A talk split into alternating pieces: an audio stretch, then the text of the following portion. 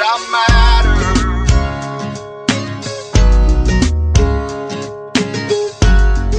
Welcome, everybody. I'm Kris Miller, author of the number one best-selling book, Ready for Pretirement. Three Secrets for Safe Money and a Fabulous Future. And I'm so honored to be the host of this show called Ready, Set, Retire. But I think I'm going to change the name Retire to Refire because what happens, what I'm seeing, is a lot of people halfway through their life decide that they're going to recreate themselves and give what is really in their heart, and they're starting second businesses, giving their passion, sharing with the world, and recreating themselves. So it's time to refire your life. Now, a lot of people are really concerned, and some people are actually laying awake worrying about if they're going to have enough money to retire. So in this show, your vision is going to be transformed, and I'm going to show you how to have safe money and a fabulous future. I've counseled thousands of individuals, businesses, and families over the past two decades, and I'm proud to say I've never lost a dime of my clients' money. Now, because retirement is such a big subject, and I call it pre-retirement, plan retirement early so your money, your health, and your peace of mind is there when you need it. This is huge. So it's not going to do you any good to have a million dollars if you don't have peace of mind or you don't have your health. So that's why I've invited some amazing guests to show you how to leverage all of these strategies that are there for your use. Today, I'm so honored to have Kathleen Mundy. She is an amazing published author, speaker, and successful entrepreneur who started a little Caesar store in five years and that foundation of her franchise empire is based on what she calls her five step money system that she teaches and she shows other business owners how to do this. She actually started at age 21 and has made every mistake that we've all made. She's gone from a successful career in real estate, being unemployed, single mother, and now she is a business coach and mentor. And Kathleen is here today to share her riches to rags story to riches. Kathleen, I'm so glad to have you as my guest. Kris, it is absolutely my pleasure. I am thrilled to be here. I, I so honor and appreciate everything you do for your clients. You bring such richness to their lives and you have such caring and dedicated attitude towards doing so. So I am thrilled that I was asked and, and I'm really, I, I really focus on that whole retirement piece because if you're an entrepreneur, quite often that's the last thing you look at. And so today I'm overjoyed to offer the opportunity to discuss how to plan if you are an entrepreneur, how to get the most out of your company if you want to transition either by sale or generationally. So I'm thrilled to be here. I'm so, so happy, Kris. Me too, me too. And, and what you're going to talk to everybody about today is really going to help them prepare their businesses for sale or international transfer and all the things that it's really hard to think about. And it's, I really find it's funny because most people really plan their retirement when they retire. This is what I've seen in two decades. And so they turn 65 or something and then they think, okay, now I got to start my plan. Instead of planning the minute you start working, because I look at retirement as like a state of mind, or I call it an estate of mind. It, you really should be in now while you're working in that posture of retirement or peace, knowing everything is in order. But that's where we've got to start.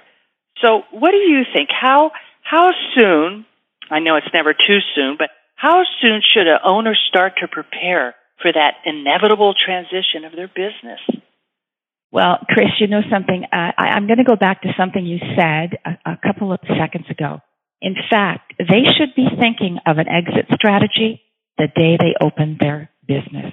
And the reason I say that is that um, you're positioning your company to be a valuable asset.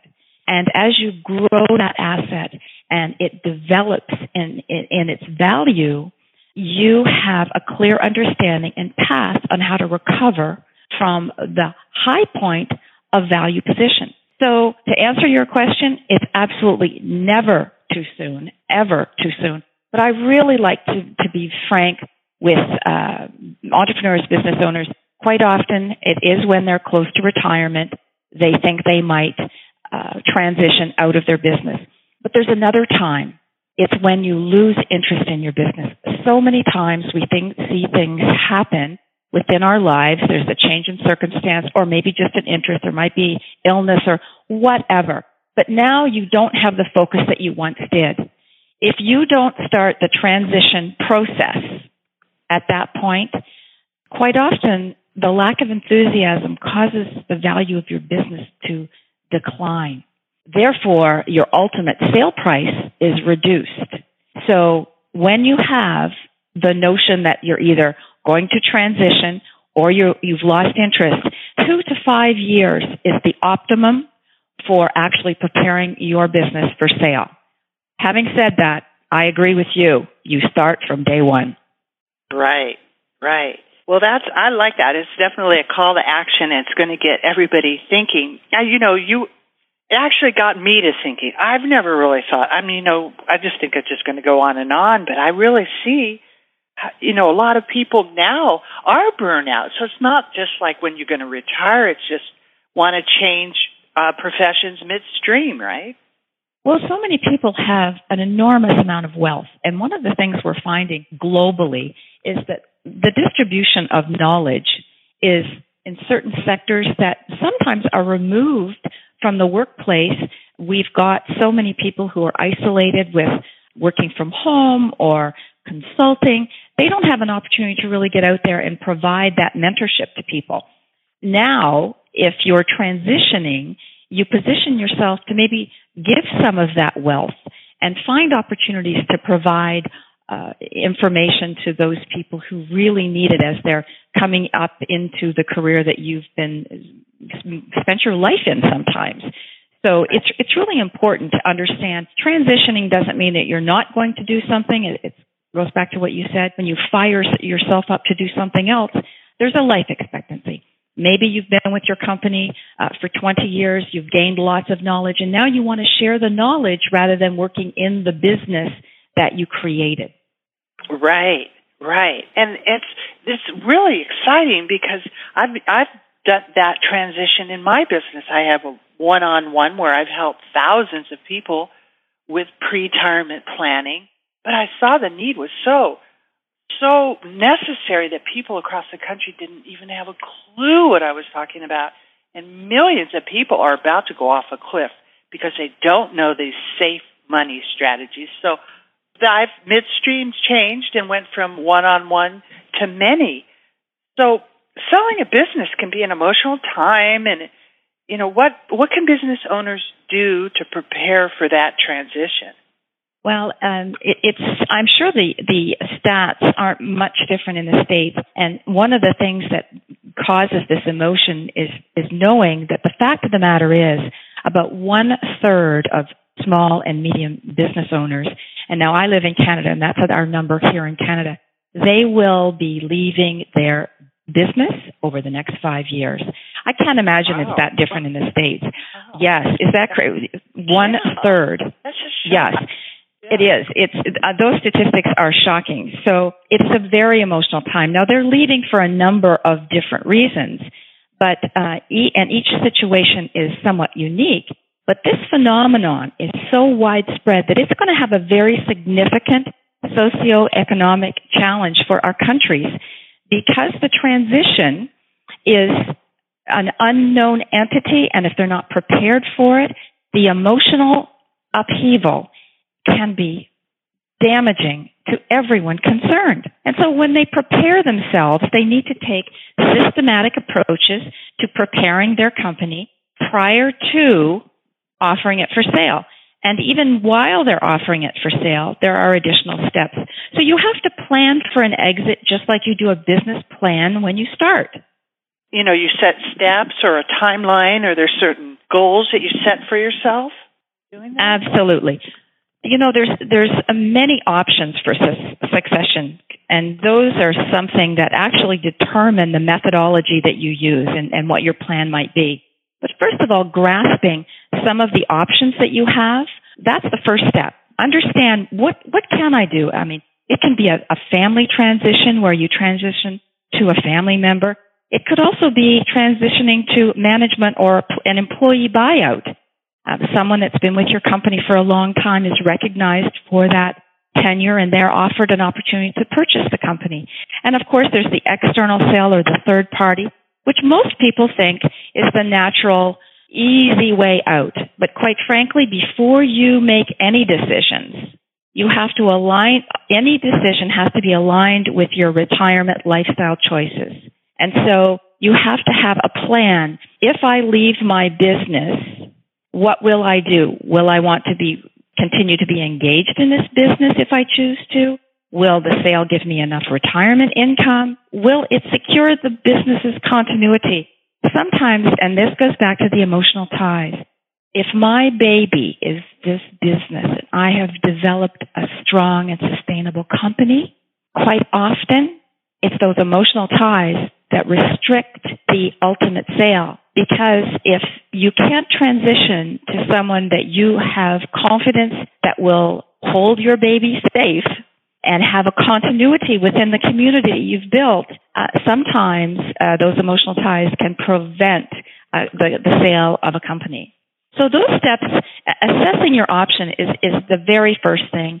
And then, of course, developing an action plan and establish how you want to transfer the company. Again, if you're thinking of having a management takeover or buy-in rather, um, you need to renew your management team or other stakeholders' commitments, both for the new purchaser and quite frankly, also if it's going to be a management or an employee purchase, you want to make sure that those key people are buying into the process of transition as well.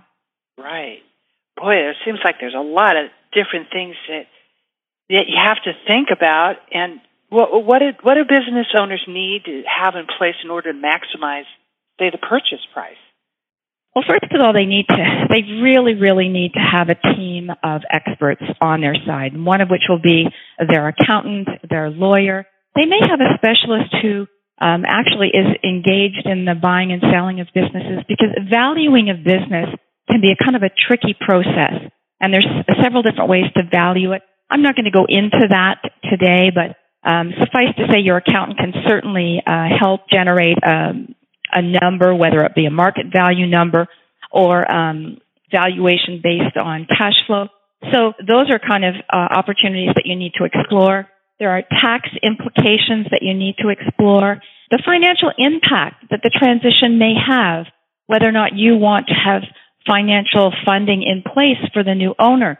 Those are things that have to be considered, and those are professionals that can form your team and assess what your exit options are and help you plan a critical path to establish your ultimate outcome. Right.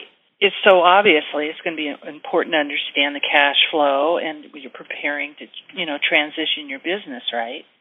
Absolutely. Cash flow actually is one of the methods that are used to um, value your business and having a clear, a clear understanding each and every year of what those numbers mean. And that's part of the process that, that I developed. And, and I'm certainly not uh, suggesting that I'm the only person to have done this, but the fact of the matter is when you actually look at the numbers in your business, they can foreshadow so much. Not only does it give you past performance, but it will indicate what trends you should expect. You also can indicate what's happening within your business just by looking at history, uh, projections. Uh, you can find efficiency flaws, and you can find areas to actually make higher sales, uh, minimize your expenses. And this, quite frankly, is critical to valuing your company. Which is why I said if you take two to five years prior to the the ultimate date that you wish to do that transition, your value of your company will be greatly enhanced because you'll recognize through the very clear, concise review of your numbers what small shifts you have to make to increase the ultimate value. Does that make sense? Yeah, that makes sense. It kind of reminded me of um, getting a book deal, and they want to see all the sales before they buy buy into the book, right? They want to It, It- like you know, can it- actually create that the revenue, right? Absolutely. And, and one of the other things that some people forget is um, organizing the finances for a potential purchaser can actually make or break a deal. The person who uh, establishes the financing should be the person who knows most about that business. And quite often, lenders are very reluctant to finance a company um, for a new purchaser because there's, let's face it, it's a very high risk circumstance for the banks Right. or for any lender. So if, if in fact the owner of the company who wishes to transition out of it or sell their business, if they actually put some financing in place, they can do what's called a vendor take back and they can hold the finances for the prospective purchaser, but they've already taken the money out. If you understand what I'm saying, they've done the financing for the new owner, but the funding is done through their risk tolerance and not the new owner. Now, there's some circumstance and some legalities, which is why you have to have your lawyer in place, but there's a lot of different ways that you can actually position your company for sale, but it has to be done in advance. It can't be done at the last minute. That definitely makes sense. And what what I'm getting all the way into this is I definitely want a mentor or somebody that's done this before to help me down the road because there's so many things that could come out that I don't even expect. Absolutely. Uh, a mentorship is, is critical when you're going to be uh, positioning your company for sale. Um, actually, uh, one of my clients mentioned that uh, she had been involved in a in a business for um, 15 years, and she really did. She didn't have the interest in it any longer. So she mentioned that she was thinking of closing the business, and I said, "Oh my gosh, this is a viable business. Why don't we review your P and Ls, your profit and loss statements?" let's see what the value might be if you sold that to someone who did have the interest. So by virtue of going through that process, we've positioned her company for sale at a price that she feels is fair, that is a price that it's a low enough threshold that so many people could take advantage of this. The the P&L, the numbers speak volumes. She had fantastic cash flow. She had profits every month and she was taking a wage. How many people who've been out of work would like to do something like that? Absolutely. Well, for those of you that are just joining our show, you are listening to Ready, Set, Retire, and Kathleen is sharing some amazing things. Maybe you could you could share with us a little bit about this great offer that you have. Your your um, program includes a one-on-one. Go ahead and tell Oh. everybody about it. It just sounds Oh, Kris, really, this is really this is something. Yes, yes. I, I shouldn't even be talking over you about this, but you can just tell I'm so excited. I know, and you can say I- better than I can. So go for it. well, I this came from one of my clients, and it was so funny. I have um, private clients. We do mentorships. Um, we have mastermind groups and workshops. And I was doing this private client coaching. We do that via Skype because I like to see people. I like them to see me. I want Yeah. to share their joy and and cry with them if we have to. But um, we were having this conversation one day, and uh, it was about an hour. We were into this call, and we had a number of different discussions. And I I said to him, "So Peter, what can I help you with today?" And he said, "You know what? I just love picking your brain." I thought, wow, that's really crazy, picking my brain. So, in fact, what we've done, and that kind of resonated with me, sometimes people just need kind of a little kickstart. And so, what we've done is we've developed a fast track, and it is just that. You can pick my brain uh, twice a month for six months, and it gets you going. And the topic is your choice. Now, I'm going to hold your feet to the fire. There's no question. If you decide you, we're going in a certain direction and you want help developing a plan, I will use my number system and we will walk through it and you will be entrenched in your business plan by the time the six months is finished. If you are in business and you just need a kickstart because you want to scale it, maybe you've lost a little bit of interest and you're not really sure how to take it to the next level, then we can use those six months anyway that it, it brings value to your company. Actually, and it's so exciting. And also, I made this so incredibly low. It's $2,000 for six months of my time. And I am so excited to offer this because uh, when when Peter said, "I just like picking your brain," I thought to myself, you know what? I've got 40 years of entrepreneurial experiences, and I can't even imagine what questions I need to answer for people. So I'm just going to let them ask whatever they want, That's and then great. I will give them I will give them the straight. That's awesome, Kathleen. I mean, you know, people have to realize that you've walked the talk. You've built a multi-million dollar business in five years, and Yes, I did. and so this experience is not, you know, is real.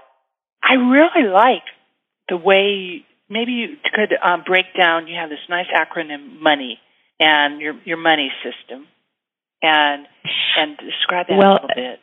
Absolutely, Kris. Thanks for asking. That money system was actually developed over the last uh, two companies that I developed, most especially the last franchises. I started with one little franchise and I had a mantra I want five in five years, and actually it happened. But through that process, I realized I had to develop a lot of systems. Even though it was a franchise, um, and I had all of the operations manuals to produce a product to sell out of my bricks and mortar store, it didn't give me the back of house, the business systems that I needed to really follow what was happening and make that business grow. So we developed marketing. And we look at marketing in a different, a completely different manner than what most people do. And, and I, I explain all of that in my program. And the O stands for operations and systems. And this is what was, what I developed so that I could actually get out of the business because at the end of seven years, I only worked 15 hours a week. That's what got me.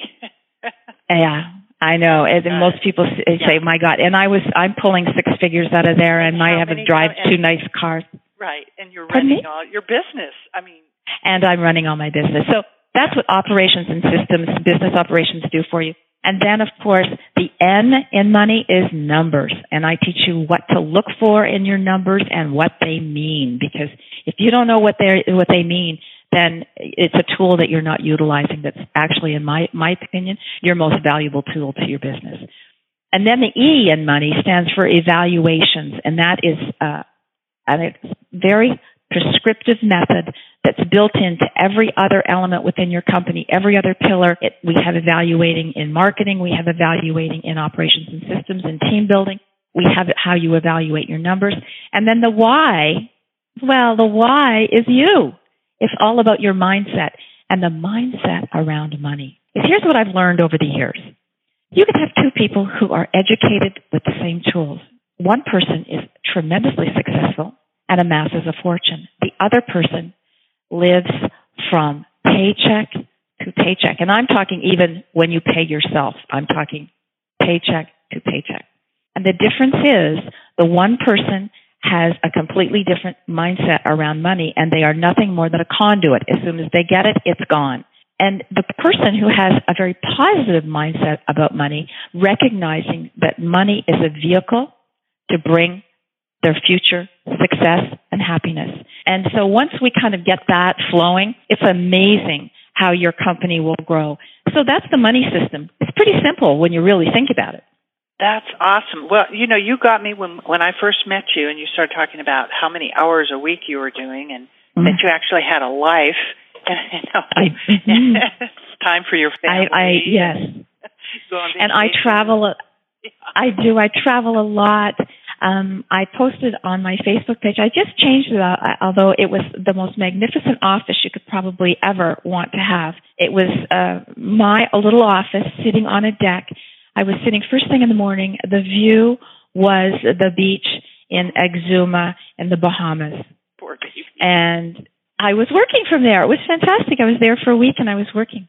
That's awesome. That's beautiful. hmm Well, you know, it's And- really, really exciting, and I think, you know, it, it's really important that people wrap around this. There's so much t- to be able to to understand this. But just to go back to what we were talking about, Mhm. how important would you say it would be to have stable, loyal, and it seems obvious, of course, yes, it's important to have well trained staff, but you know, you're drilling down into another level here.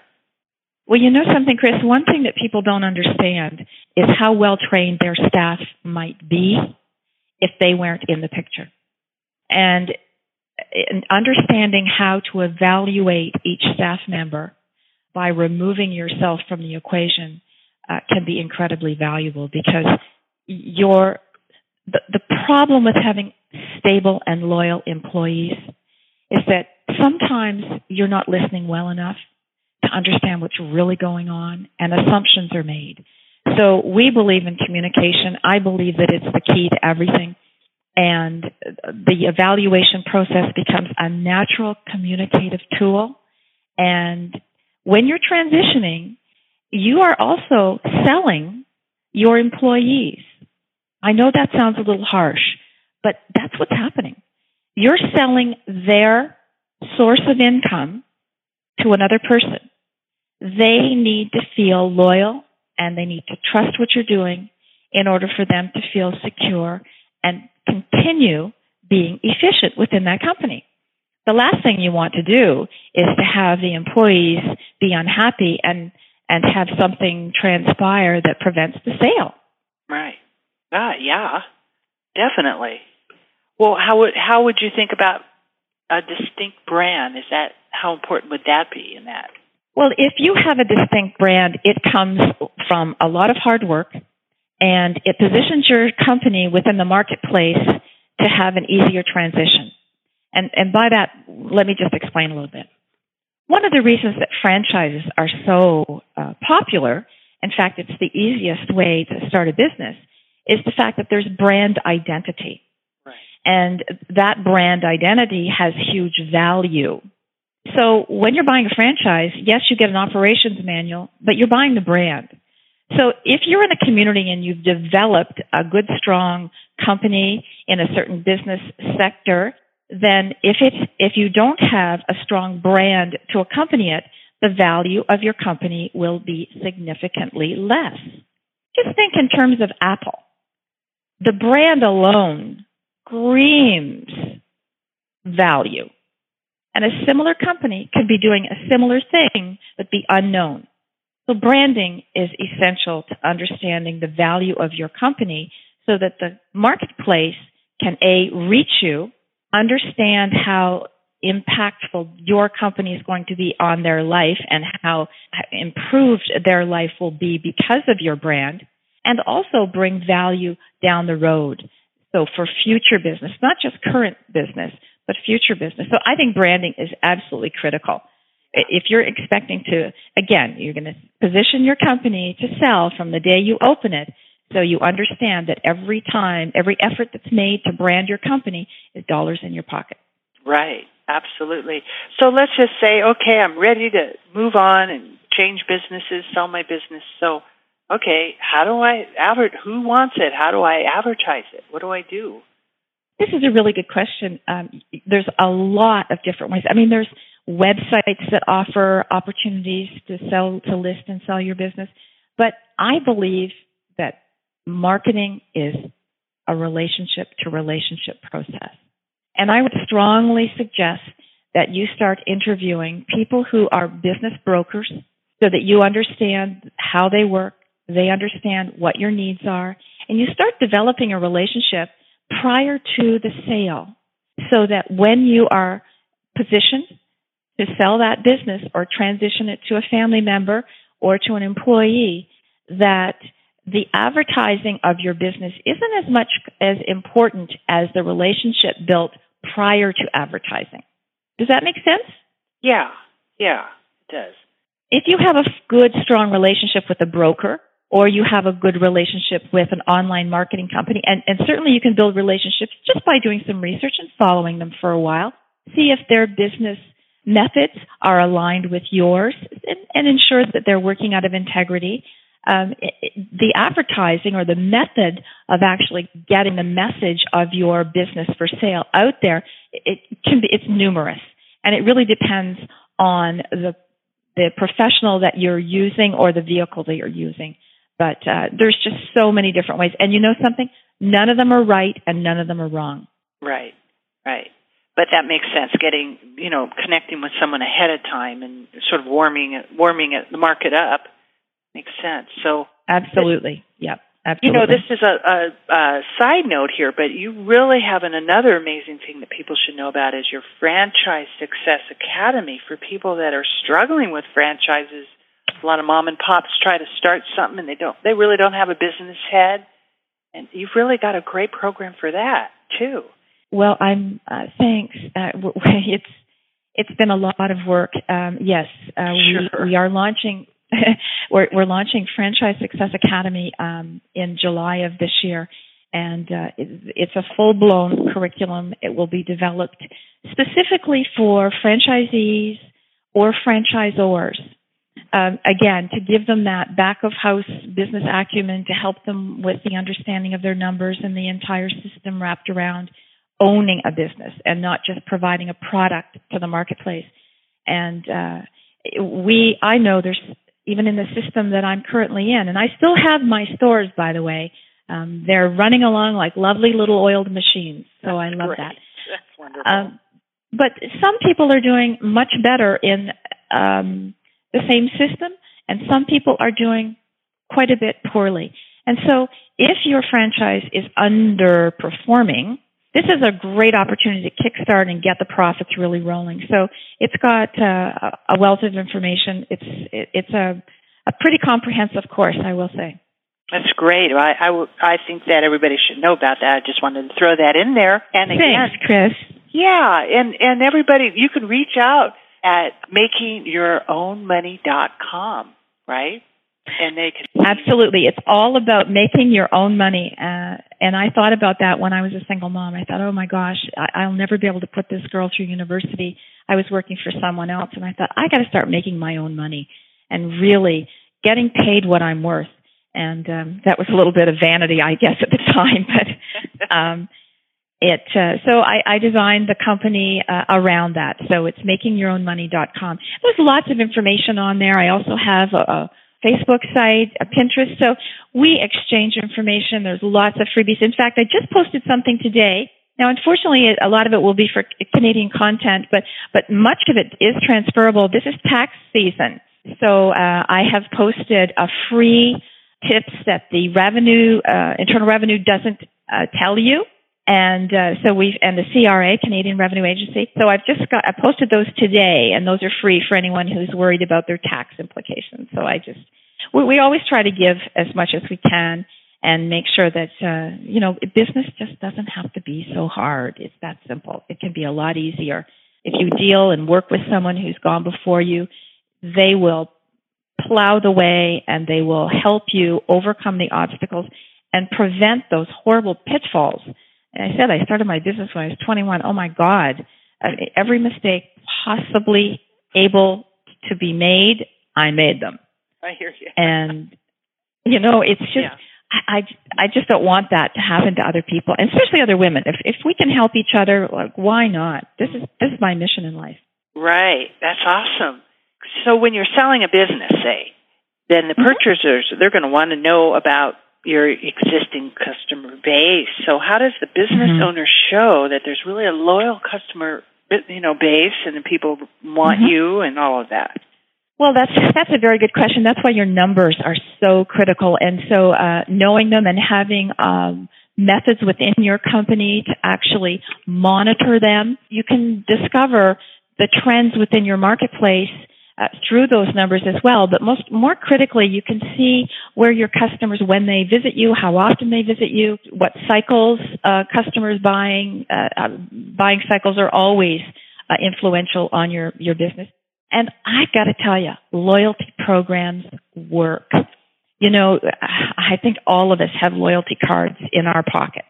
And those loyalty cards are critical when you're buying because it gives the prospective buyer an understanding of how many people are connected to your business community.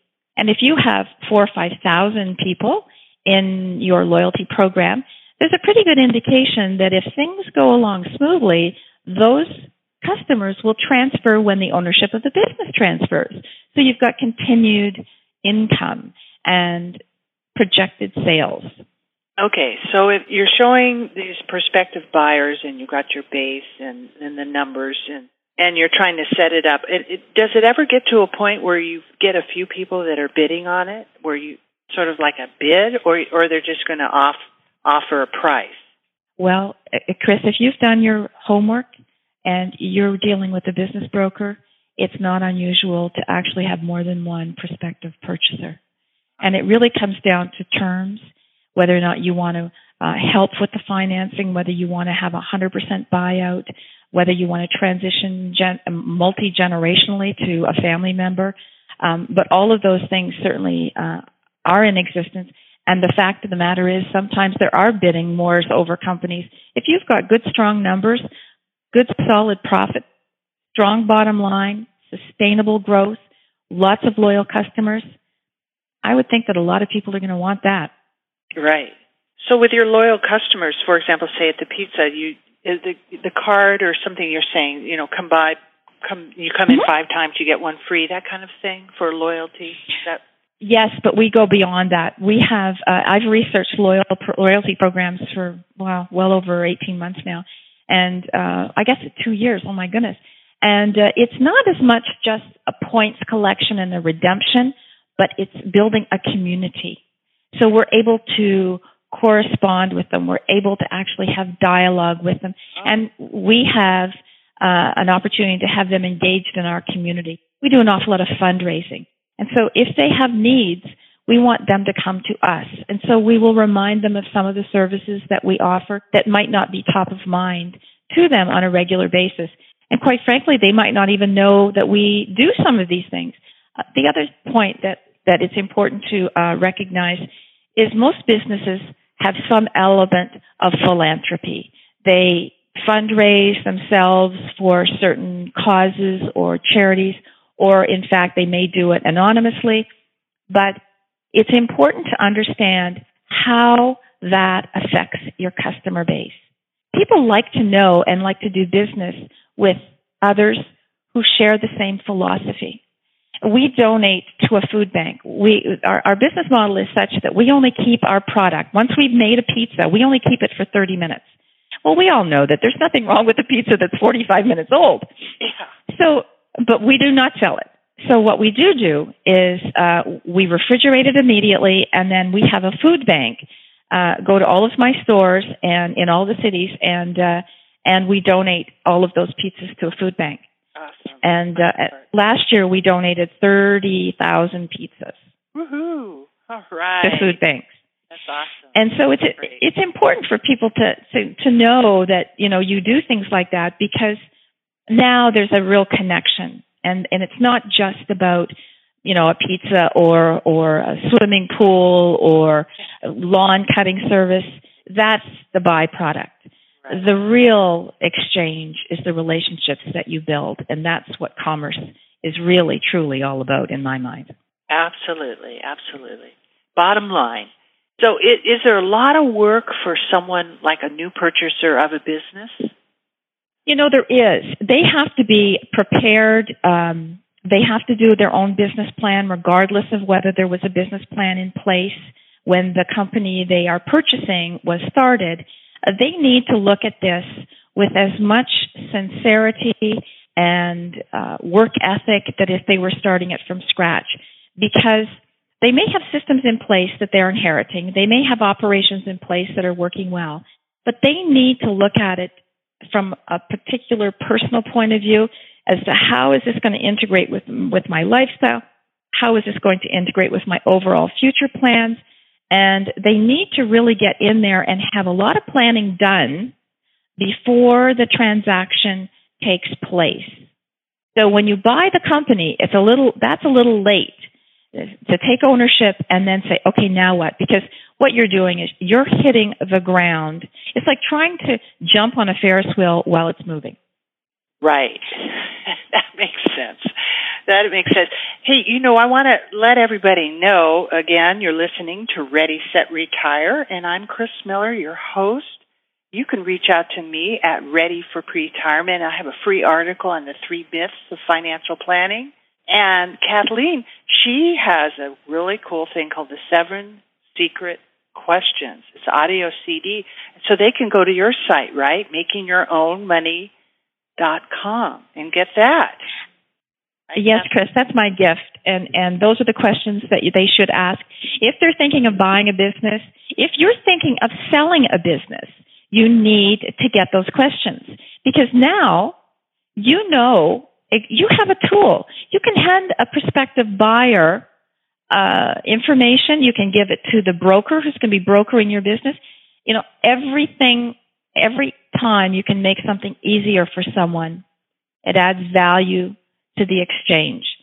And so, regardless of whether or not you personally are thinking of starting a business, it might be your son, your daughter, your aunt. Uh, it, it's there's lots of valuable information in there for absolutely everyone. And uh, you know, I think having that when you're talking about you know how much work and and uh, building a marketing plan and building a business plan, those seven questions uh, they definitely will inspire lots of thought in those directions. That's awesome. And well, get get the seven secret questions audio CD at makingyourownmoney.com.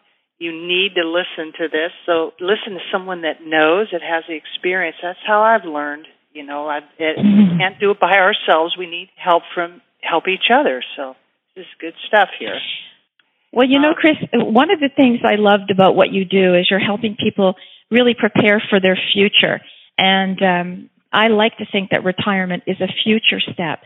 So uh, when you invited me to come on and talk, uh, I, just felt that this there's so many people who are out there. They may be thinking that their their business is their only means of retirement, and if it is, we want to absolutely maximize that for them.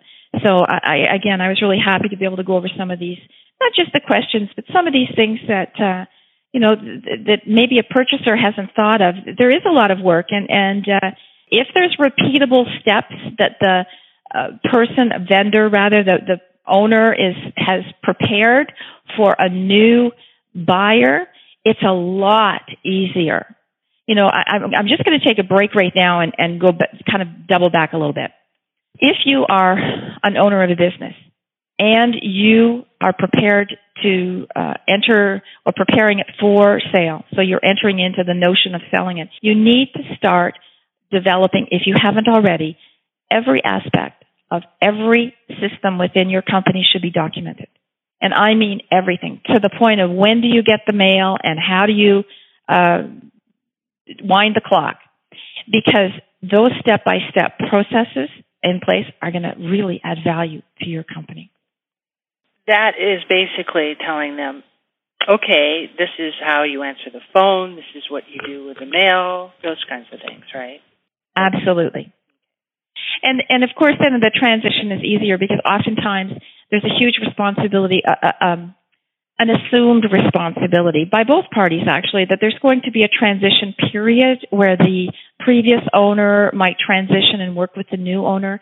That can really sometimes it works beautifully if you have a, a very succinct plan with complete expectations and you communicate those effectively when you're drawing up the offer and, and forming the contract. But uh, if in fact there's a breakdown in that, the purchaser needs to know that there's a go-to place for absolutely every element within that that business that they're buying. And uh, again, it, it well, first of all, it will reduce stress on both sides. But uh, God forbid anything should ever happen to the previous owner, then that person has the confidence to know that the sustainability of their company is going to be there. There's nothing that's going to fall through the cracks. And most especially if they've built themselves a wonderful situation within their community. Um, oftentimes the transition or sale of a co- company is hampered because they uh, they don't want to let the community down. What if the new owner doesn't do this? What if the new owner doesn't do that? So having it all written down in a, a manual really eliminates all of that uncertainty. That's great. And so that gives them the confidence in the existing management team, right? Absolutely. Absolutely. That's what it does. Yes. And what is K O L B E?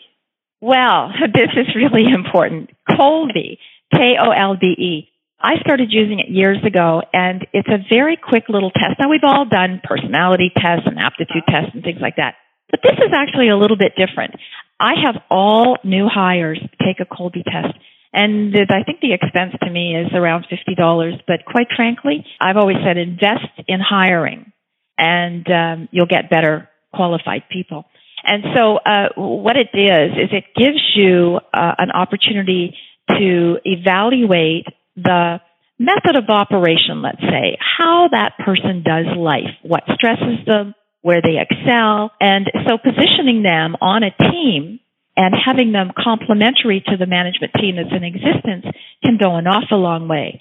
So I strongly encourage people to utilize tools like this and build evaluations into your company's process from the minute you hire, from that very first introduction, so that there's no assumptions and everyone, everyone understands the expectations.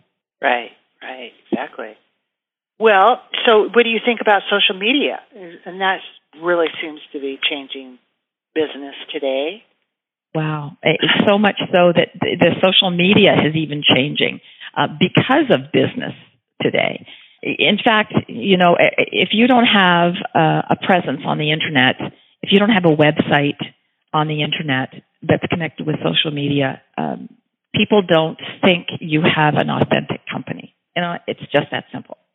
The first place people uh, go to to get information, research on a company is the internet. They will look on Facebook. They will look um, at Pinterest or, or Twitter just to see how you communicate with your customers. What's the relationship building pattern all like? and they will make decisions based on that presence before they even walk through the threshold if it's a bricks and mortar store. Now, one of the other things that I think we're all aware of is the importance social media places on hiring and team building. And you can have a candidate that, by all intents and purposes, answers all the questions right, and you feel very confident in bringing them onto your team or a manager bringing them in and you visit some of their social media sites, and your opinion might change. So I think social media is uh, fantastic. It's, it's a wonderful tool.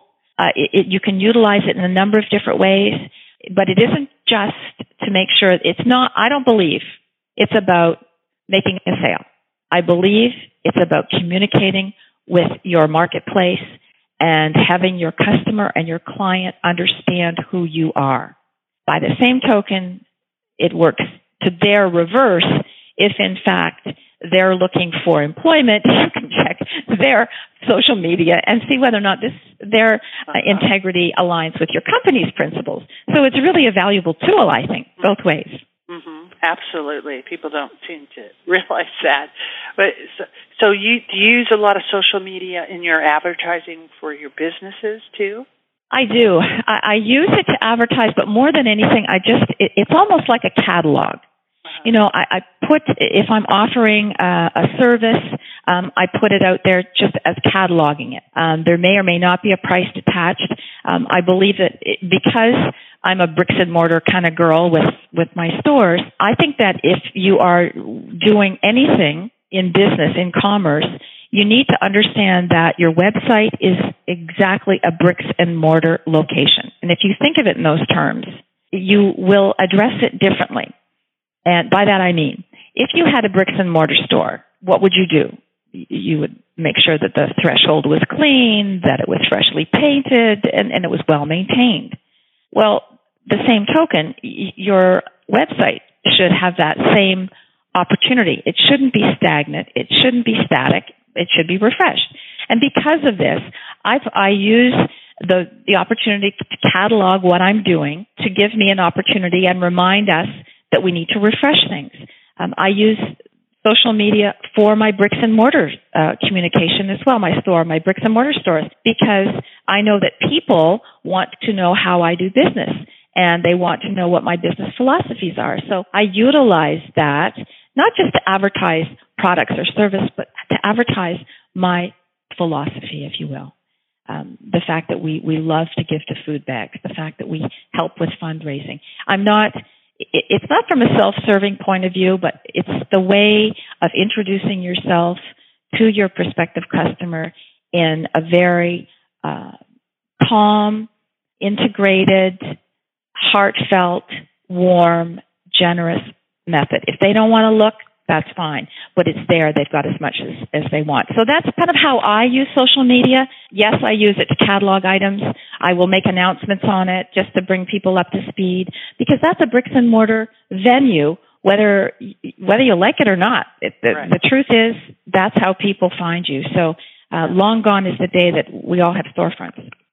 right. Absolutely. Well, the big question I want to ask you is how is it because you have people in place? How is it that you work? How many hours is it a week? Not a well, whole lot. Y- got everything in um, place. Yes, it, it absolutely everything developed from operations and systems. Delegation is absolutely essential. You know, uh, you have to first of all you have to think of yourself as a CEO, and that's part of the mindset having a good opportunity to understand your money relationship, but also be responsible to your company by assuming the role of a CEO and make decisions that are logical for all involved, that are scalable, and that remove you from the day to day operations. And that is, in fact, the secret sauce to making sure that you work less. That sounds exciting. Wow. Well, it, we have a few minutes left. Maybe you could give everybody a little cherry on the top. Did, can you f- believe how fast this hour went? I, crazy fast, crazy fast. You know, I, I was just thinking one of the things that people, I, I had a client yesterday and, and she just brought me to tears. And I said, what's your biggest obstacle in business? And this is the same thing. You know, people who have business for years, sometimes they get burnt out and that's why they think they have to sell. But her uh, answer, and I hear this all the time, is is time. I don't have enough time. Yeah. Uh, when people, yeah, you know, people who they start businesses and they they form companies and they think no one else can do it as good as I can, right. so they don't delegate, and so then they are like hamsters on a wheel, and they have no time for anything else. And then they become somewhat bitter and restrained in doing the things that they would really like to do that's actually going to bring balance so that the work doesn't seem so hard. And they're just on that merry-go-round. So the one thing, if, if I want to leave everyone with something, I want to just leave them with this thought. It isn't so much that someone can't do things the way you do. The fact of the matter is they might do things better.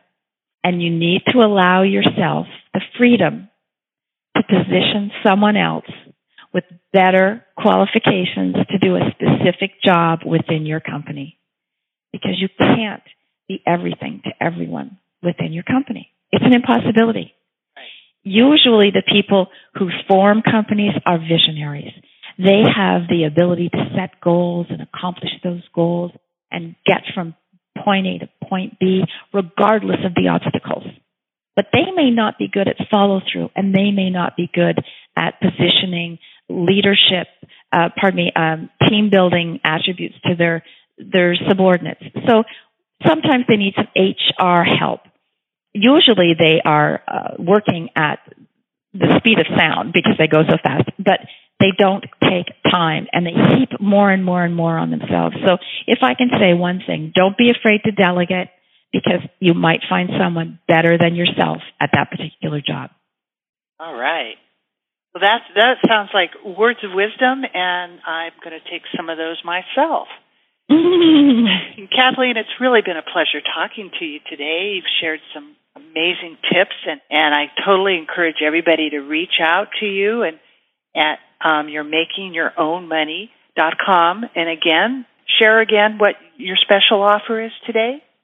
Kris, what we're doing today is a fast track system. So makingyourownmoney.com has just released a fast track six month program where you get to kick my brain twice a month for six months. And that offer is for $2,000. Now that's that's really peanuts when you when you look at what it's going to take to increase your business and uh, and the worth and the value you have within your company. So this is a way of gaining mentorship, eh, putting a fire underneath your employees if that's what it takes. We walk through our my five step money system so you get complete access to each element, each pillar within that system. And I have to be honest, it's also a little bit of hand holding. You know, we all need help. We can't do it alone. There's a, um, a strong message and I believe it deep in my heart that you should lift as you climb. And I have, I, I, I'm happy to say that I'm in a position I can do that. So I just want to give other entrepreneurs, females, males, I don't care, anyone who needs some help, I'm here. Pick my brain. All right. That sounds great, Kathleen. I really appreciate it. And again, this is Ready, Set, Retire, and I'm Kris Miller, your host, and you can reach out to me at readyforpretirement.com and, and grab, I've got some articles over there and a ton of free articles on my blog, Kris Miller Money Maestro. And again, I really appreciate having you as a guest on the show today and wish you many blessings. Kris, it was my pleasure, and certainly I'd love to return that sentiment. Thank you all for, to your listeners. I hope that this was of value to them, and I wish them all well. All right. Well, thank you very much. There's so much to learn about healthy money. I hope today's discussion brings you one step closer to securing and protecting your future. So you can get started on the right foot, go to meetwithkrismiller.com and schedule your free financial fitness strategy session. Thank you for listening and please subscribe to Money 911 so you don't miss our next episode, which includes health, wealth, and peace of mind.